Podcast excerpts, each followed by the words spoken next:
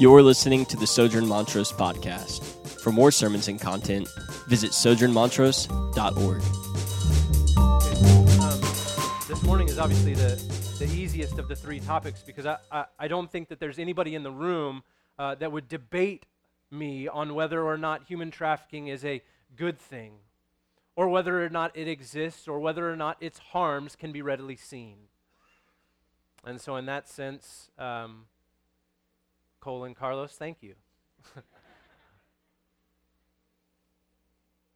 and yet, there is a darkness, a dark underbelly of our city that many of us, like the other issues, would prefer not to look at.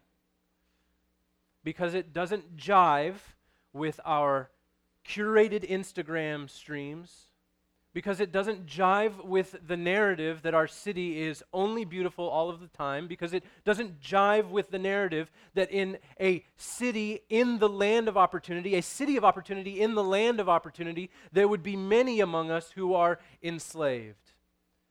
And from whose enslavement, maybe we even benefit.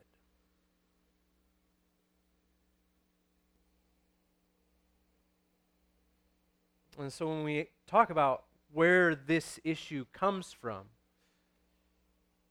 it would behoove us to look at its present reality in our world. Today, there are over 45 million people in the world who live as slaves. 45 million is more than were trafficked during the 400 years of the transatlantic slave trade. There are 158 countries in the world with populations below 45 million. 158. Never before in the history of the world have there been 45 million slaves, and the market value of a slave today is about the same as the 64 ounce Yeti that you brought with you this morning. But that's not all. One in four of those 45 million are children.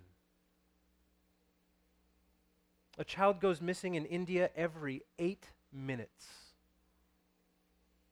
In the United States, 77% of trafficking victims are people of color, but somehow race isn't an issue we should address. In China, babies are kidnapped and put up for international adoption. In Sri Lanka, children are trafficked and made to serve as soldiers. Across the world, 4 billion people live outside the protection of a system of laws, and we take ours for granted.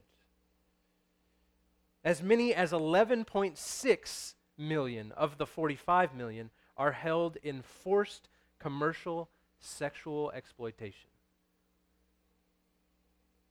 And Houston is a hub for both domestic and international trafficking.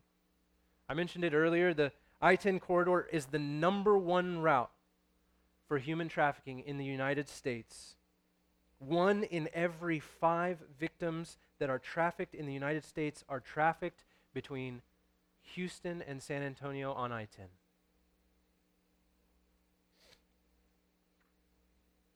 And somewhere between 80 and 90% of sex trafficking victims were at one time foster children that were never adopted. On average, it takes 48 hours for traffickers to make contact with a newly homeless child in our city. 48 hours.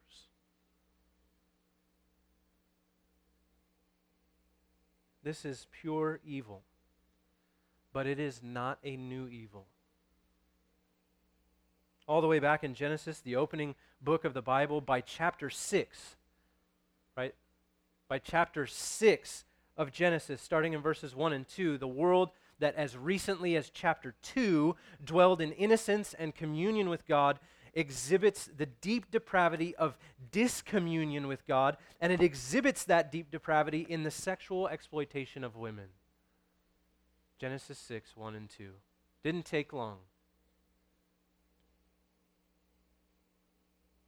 And so the question, I think, for us this morning remains frustratingly the same And I say frustratingly the same because no matter where you would sort of plot the start of humanity on your timeline, this issue has been with us since then and continues in greater magnitude today than it ever has.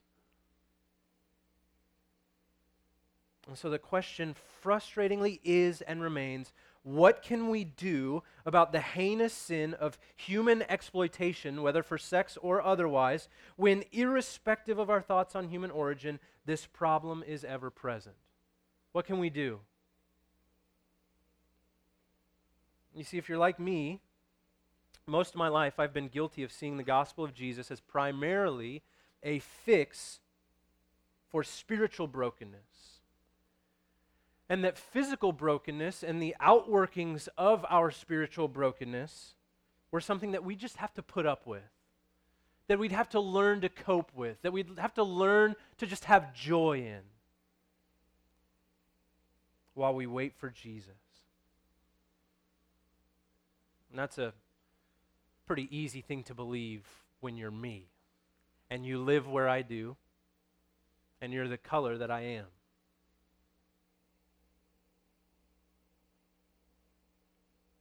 But when we read Jesus' own words, it's impossible to arrive at that conclusion. And so let's go to our text. Luke chapter 4, starting in verse 16, tells us this story about Jesus coming to Nazareth. This is at the very beginning of his ministry. He's recently uh, been tempted. He was baptized by by John, tempted in the desert. Now he begins his ministry. He comes to Nazareth. He goes to the synagogue where his people would gather on their day of worship, and he stands up in their midst. And the scroll of the prophet Isaiah is given to him. So he's reading from the scriptures. He unrolls the scroll. He finds the place in it where these words are written, and this is what he reads. Starting in verse 18 The Spirit of the Lord is upon me because he has anointed me to proclaim good news to the poor, and he has sent me to proclaim liberty to the captives, and recovering of sight to the blind, to set at liberty those who are oppressed, and to proclaim the year of the Lord's favor. And as soon as he's done, he rolls up the scroll, gives it back to the attendant, and he sits down, and there's a palpable silence as they wait for Jesus' next words and they are as follows Today, today, this scripture has been fulfilled in your hearing.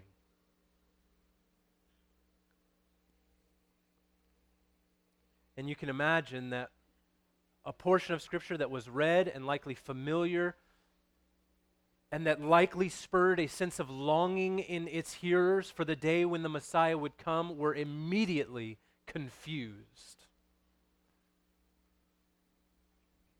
That the guy whose dad built their kitchen table is saying he's the guy. And so, what is Jesus doing in this moment?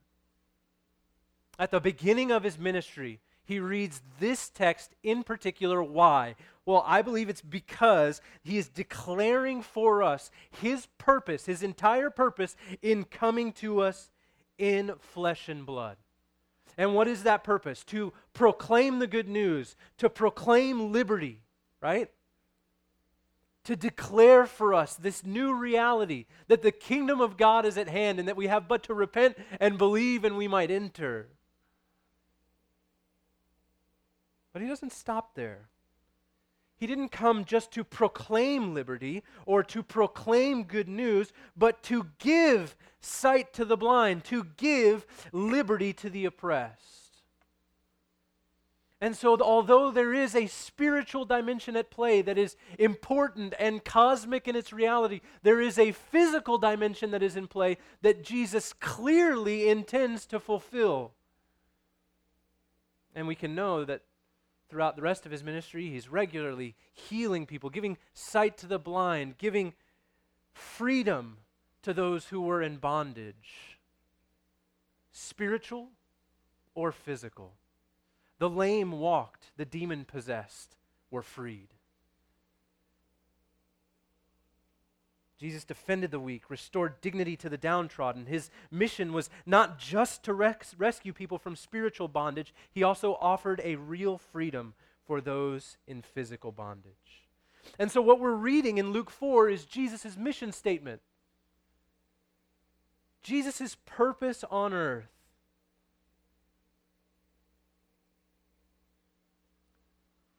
But our current reality is such that Jesus is not with us in his flesh, in his blood, standing among us. And so this still doesn't answer our question what can we do? We know that Jesus came to provide spiritual and physical rescue to those who were broken, to those who were enslaved, to those who were oppressed. But what are we supposed to do?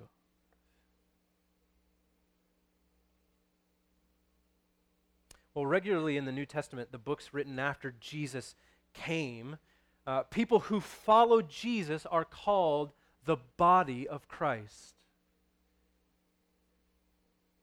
And so Jesus' body does, in some sense, endure on us. Uh, in, in us. It endures on this earth in us because it is us. We are the body of Christ. And so, all that Jesus did in his body on the earth, everything he said, everything he did, he now does through his body, through us. And so that means that Luke chapter 4 describes not only the mission of Jesus, but also the mission of the church.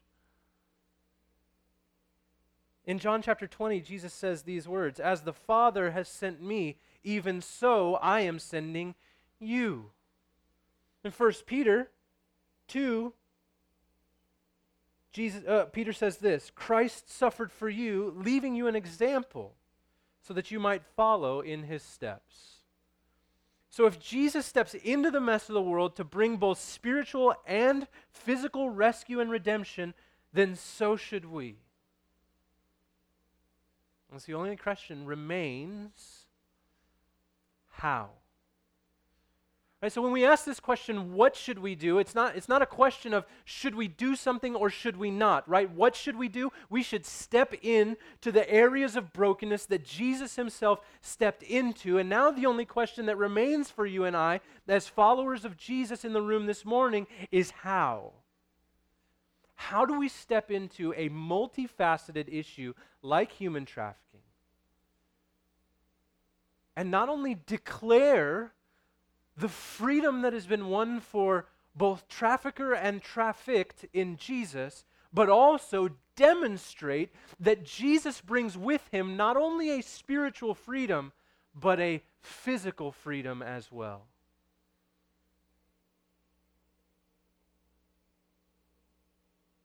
Allow me to start from a bit of a philosophical place.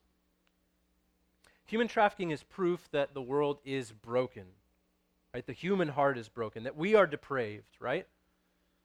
And talking about these things can be depressing and they can lead us to, I think, a sense of futility, of hopelessness. And I think in some ways that's right because none of us on our own are sufficient to solve this issue, to rectify it, to make it right, to bring it to justice. And so it can be depressing, it can be hopeless. But listen, it doesn't have to be. As Christians, we are always the people of hope. We are the people of hope. If anyone can stare down the darkest parts of our world with hope, it is us. You see, as Christians, we believe that Jesus' resurrection both promised and initiated a new creation. And we can know through Jesus and through his life and through his death, but not only through his death, through his resurrection, that our God is a promise keeping God. That what Jesus experienced are what the Bible calls the first fruits that what he experienced in his bodily resurrection, so too will his people. And so, our goal as Christians is not to escape this world. Our goal as Christians is not to be removed from the darkness, but rather to be seen in contrast with the darkness. As ones in whom the light of life has shone in the person and work of Jesus.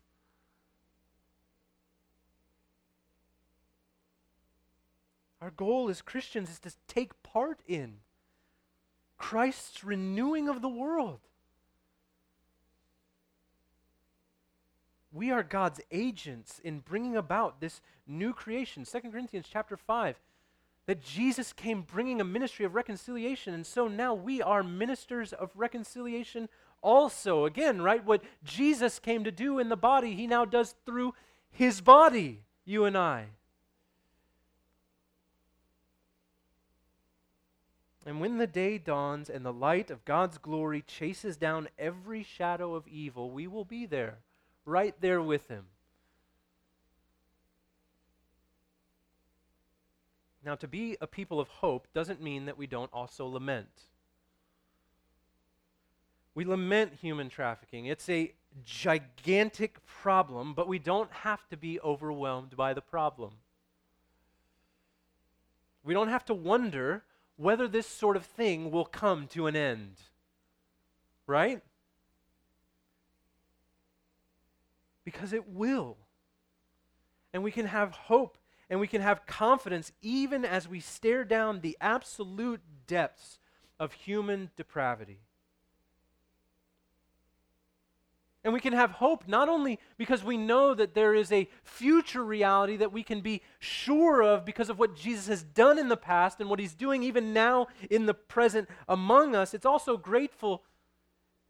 It's a grateful thing to be aware of the fact that Jesus sends us into the darkness, into the fray together.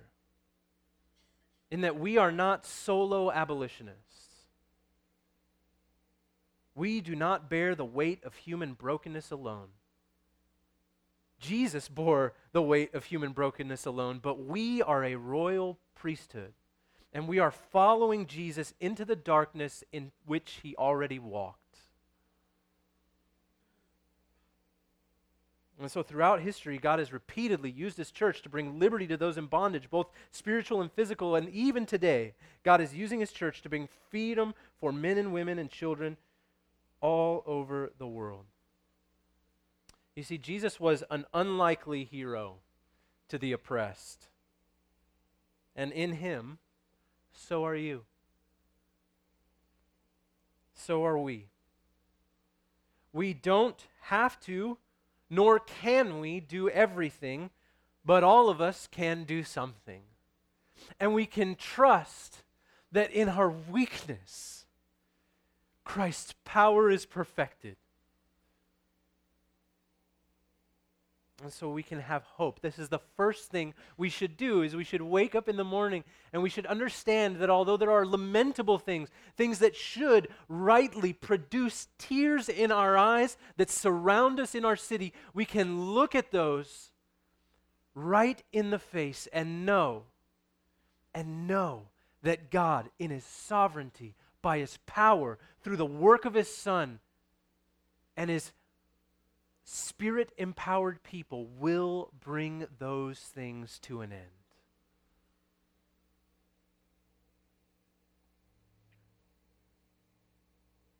And with that in mind, here's a few practical things that we, as a small expression of God's church in this gigantic global city with gigantic global problems begin to do. The first is this, and it may sound trite, and, but I don't mean it to be. The first thing we can and should do is this we should pray. We can pray for the oppressed. We can pray for their oppressors. And we can pray with confidence because God, not only does God hear our prayers, but He has promised, again, He has promised justice and redemption. It will happen. Ours is not to know the day or the time or the place or the methods in which that is to happen, but we can beg of the Lord that it would come soon. We said this in our revival series. There is there are many many who have offered prayers without seeing revival. But there has never been a revival without prayer. There will never be a revival in our city without prayer, and there will never be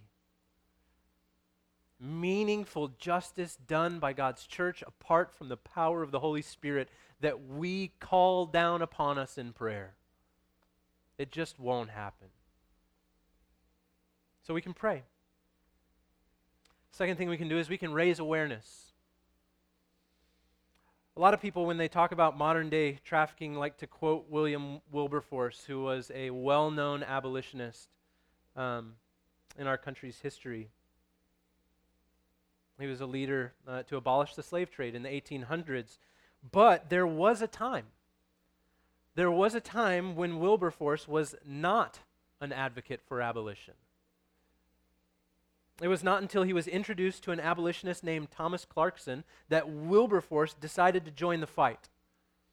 And so here's the thing you and I might not be Wilberforce, but you might know him. And they might just need to hear about what's happening in their city. And they might just need to know how deep the darkness really is for them to be spurred into action on behalf of those people. There's a third thing we can do we can stop looking at pornography. Porn perpetuates the sex industry. And research, research shows that some of the women in pornographic films are, in fact, there against their will.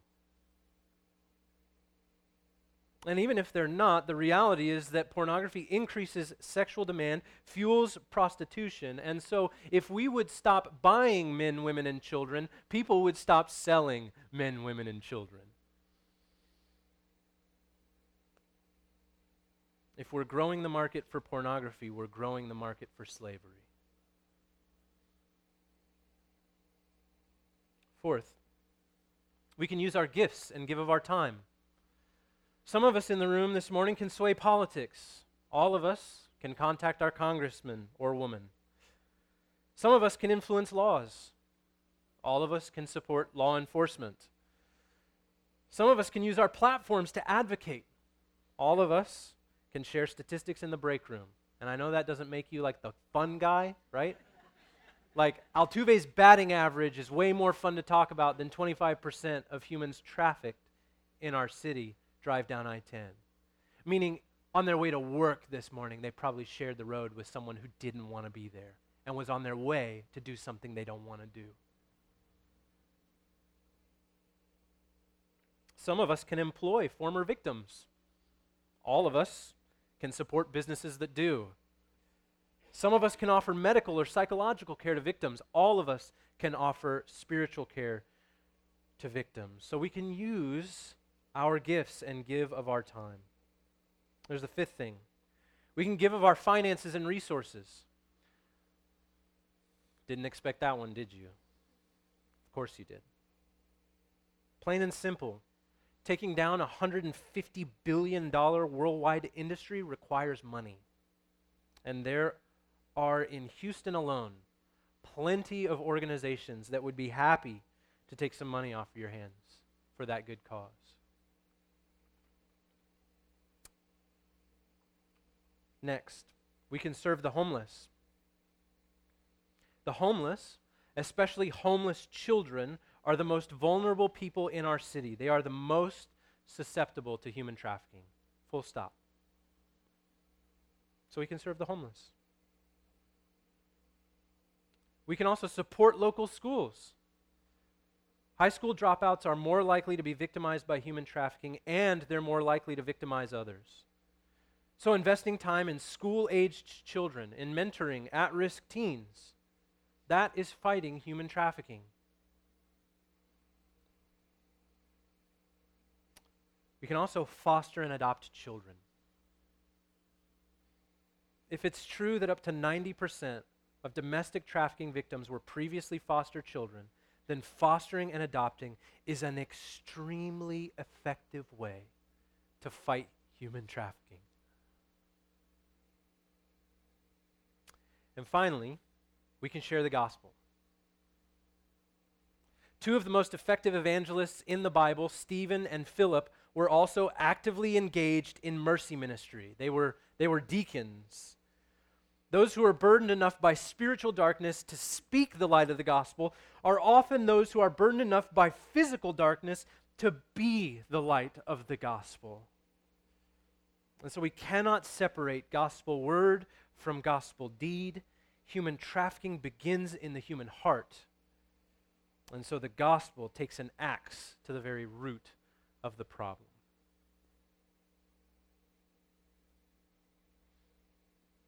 And so, listen, I know that none of these things are revolutionary. And my hope is that we wouldn't simply hear them as a checklist. We personally don't need to do each one of these things. Just pick a couple.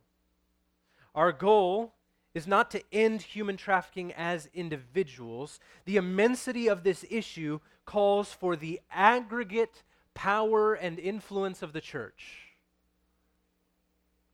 not just your personal efforts. And that's good news. And so, my simple question as we close is this What would it look like if our parishes picked one or two of these things and did them faithfully for the long haul? How would we look different? How would our communities look different? And, and more importantly, how would our city look different? You see, when I start thinking about those things, the picture that I see is beautifully and wonderfully compelling. It is God glorifying, Jesus honoring, Spirit empowered, and it leads us to the doorstep of revival. Let's pray. Father, we thank you for this morning. Again, God, we're grateful to be gathered together, and we're grateful, Father, that we can talk about the darkest and most depraved corners of our existence with hope. With hope, because we know that there is one who came before us and who has given his own body and who has given his own blood so that our body and blood might be spared. And so, Lord, there is justice that has been enacted upon the body of Jesus, and there is mercy extended through the person of Jesus. And Lord, each of those things will be finally and fully fulfilled in the day to come. The mercy that you choose to extend will be extended, and the fullness of justice that you purpose to make right will come.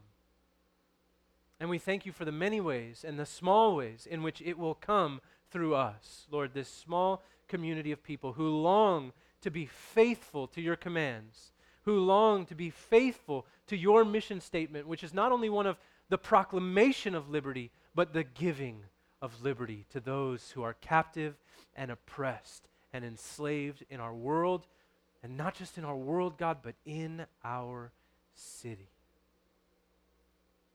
And so, Lord, fill us this morning with all of the nourishment that we need for the daunting task that lies ahead. We pray all of this in Jesus' name. Amen.